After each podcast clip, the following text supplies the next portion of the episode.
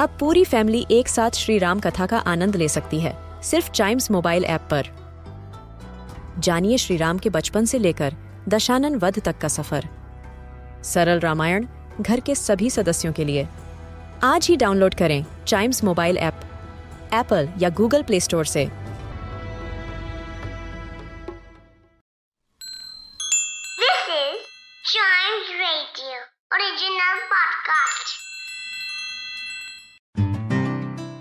इस एपिसोड में हम जर्मनी चलेंगे वहां की कुछ इन्वेंशंस के बारे में बात करने के लिए।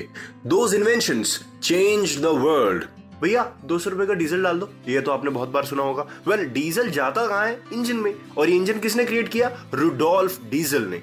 यस, इन अठारह सौ अड़सठ जब रुडोल्फ डीजल तीन चार जगहों के बाद पेरिस आए। पेरिस में आते हुए उन्होंने एक मॉडर्न रेफ्रिजरेटर और आइस प्लांट डिजाइन किया। ऐसा उस इन्वेंशन के बीचों बीच, मतलब कोई काम हम करते रहते हैं तो उसी से रिलेटेड एक और आइडिया आता है ना, ऐसा ही डीजल के साथ भी हुआ।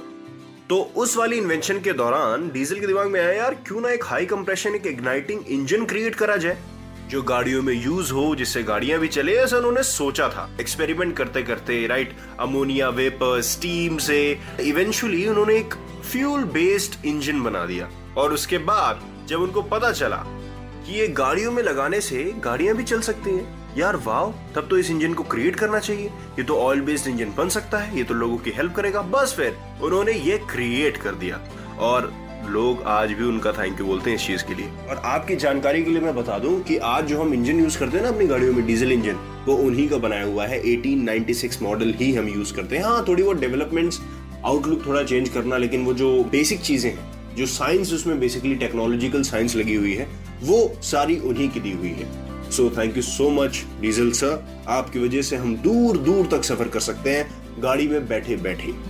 पढ़ते हैं हमारी अगली इन्वेंशन की तरफ, जो हमारी इस सेंचुरी की ट्वेंटीएथ सेंचुरी की वन ऑफ द मोस्ट जरूरी चीजों में से एक है।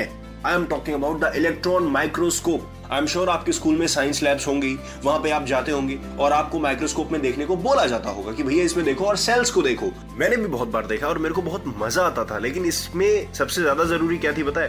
दैट माइक्रोस्कोप जो इलेक्ट्रॉन्स को एकदम वाइड करके दिखाता था, वन करोड़ टाइम्स मैग्नीफाई करके दिखाता। इतने अच्छे अच्छे माइक्रोस्कोप आते हैं। सो so, ये कहाँ इन्वेंट हुआ, कैसे इन्वेंट हुआ हुआ कहाँ? ये हुआ जर्मनी में इन्वेंट। और किसने किया? In nineteen thirty one German physicist Ernst Ruska ने ये चीज इन्वेंट की और उनका साथ दिया मैक्स नॉल ने, who created the first working electron microscope. अलग अलग तरीके के लेंसेज ट्राई करने पड़े होंगे, अलग अलग चीजें करनी पड़ी होंगी, लेकिन उनके दिए गए ये वाले इन्वेंशन ने कितने ज्यादा लोगों की हेल्प की, कितने साइंटिस्ट्स की हेल्प कर दी है। और आने वाले टाइम में कितने ज्यादा साइंटिस्ट्स जैसे आप हैं, आपकी भी हेल्प करेंगे, क्योंकि माइक्रोस्कोप बहुत ज्यादा जरूरी है। So thanks to both of them, Ernst Ruska and Max Knoll. बढ़ते हैं हमारी नेक्स्ट इन्वेंशन की तरफ, जो कि है कुछ इसी चीज से related, the contact lens. Yes, contact lens किस चीज के लिए जरूरी होता है? हमारे आंखों के विजन के लिए। किसी किसी की आंखों में ना डिफिशियंसी होती है और उसको कम दिखाई देता है। ऐसे में अलग अलग आंखों के हिसाब से, अलग अलग डिजाइन के हिसाब से कॉन्टेक्ट लेंसेज आते हैं, लेकिन सबका काम यही होता है सबकी विजन को करेक्ट करना, एकदम साफ साफ दिखना चाहिए। तो अठारह सौ अड़सठ में ये इन्वेंट हुआ था और जर्मन ऑप्थेमोलॉजिस्ट ने ये चीज इन्वेंट की थी। उनका नाम था अडोल्फ गैस्टन यूगेन फिक। तो फिक ने क्या किया?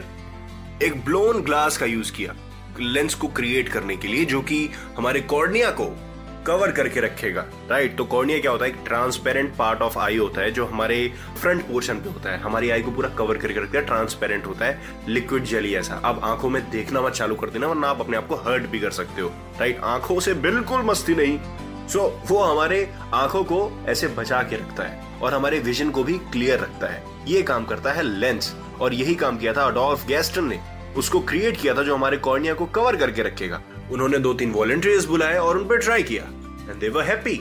और आज हम लोग भी हैप्पी हैं जो जो लेंसेज को यूज करते हैं। आई एम श्योर आप लेंसेज का यूज नहीं करते होंगे, क्योंकि आपकी आंखों की रोशनी बहुत तेज होगी। और आपको एक टिप दूं, आंखों की रोशनी अगर सही तेज करनी है ना, तो सुबह सुबह उठ के घास पे चल लीजिए नंगे पांव, एकदम बढ़िया रहेगी for your whole life, seriously. और अब बढ़ते हैं हमारी नेक्स्ट इन्वेंशन की तरफ, जिसका नाम है द टेप रिकॉर्डर। तो ये जो इन्वेंशन है ये थोड़ी मिक्स होके बनी हुई है। तो फ्रिट्ज फ्लूमर्स की नाइनटीन ट्वेंटी एट की एक इन्वेंशन है मैग्नेटिक टेप, राइट। उस इन्वेंशन को फॉलो करके हमारा ये टेप रिकॉर्डर क्रिएट करा गया है। सबसे पहला टेप रिकॉर्डर था जो कि उन्नीस सौ पैंतीस में डेमोन्स्ट्रेट करा गया था, और उस रिकॉर्डर का नाम था मैग्नेटोफोन के वन। उसको क्या किया, एक ऑडियो इंजीनियर जॉन म्यूलिन अपने घर लेके आए, ठीक है, और उस पर थोड़ा काम किया, ठीक है, मतलब पर्सनली काम किया बिना किसी को बताए। और उनको जर्मन रेडियो और इलेक्ट्रॉनिक्स की बातें पता थी और उनको आता भी था काम करना। और कई फेलियर्स के बाद उनको फाइनली एक टेप रिकॉर्डर मिला जो हम आज के टाइम पर भी यूज करते हैं। स्टूडियो में बैठे बैठे एक अकेले इंसान ने इतनी अच्छी चीज क्रिएट कर दी। Isn't it good? Yes, it is. बढ़ते हैं हमारी नेक्स्ट इन्वेंशन की तरफ, जो कि थोड़ी थोड़ी टेप रिकॉर्डर या फिर रिकॉर्डिंग रिकॉर्डिंग से रिलेटेड ही है। I am talking about the music format M P three. आप भी जब कोई सॉन्ग प्ले करते होंगे और आपको एम पी थ्री दिखता होगा तो आप सोचते जरूर होंगे कि एम पी थ्री है क्या। ये एक ऑडियो फॉर्मेट है, राइट, जिससे आपका ऑडियो थोड़ा कंप्रेस भी हो जाता है और उसकी कोई क्वालिटी भी लूज नहीं होती है। M P three short form है of M P E G, audio layer three. उसको हम नॉर्मली एम पी थ्री कह देते हैं। Well, सबसे पहला M P E G one appear हुआ था इन उन्नीस सौ बानवे, जिसकी बैंडविड्थ ना बड़ी लो थी। फिर थोड़ी और डेवलपमेंट हुई और हाई बैंडविड्थ कंप्रेशन के साथ M P E G two introduce करवाया गया लोगों से, which was better than before। और क्योंकि उस टाइम पे हमेशा डीवीडी और सीडीज का बहुत ज्यादा क्रेज हुआ करता था, वो डीवीडी में बहुत अच्छा प्ले होता था विदाउट लूजिंग एनी क्वालिटी। फिर आया M P E G layer three M P three. लोग इस फॉर्मेट के दीवाने ही हो गए। उन्नीस सौ तिरानवे में यूएस को भी इसका पेटेंट दे दिया गया। और जब ये पता चला कि ये सारे प्लेयर सिस्टम्स इसको बहुत जल्दी एक्सेप्ट कर रहे हैं, इस वाले फॉर्मेट को, और बहुत ही अच्छे अच्छे ऑडियो प्ले हो रहे हैं, बहुत अच्छी क्वालिटी में ऑडियो प्ले हो रहे हैं, तो ये पूरी दुनिया पे छा गया। तो ये थी जर्मनी के कुछ बेहतरीन इन्वेंशंस। मिलते हैं नेक्स्ट एपिसोड में नई कंट्री नई इन्वेंशंस के साथ। तब तक keep chiming with Chimes radio.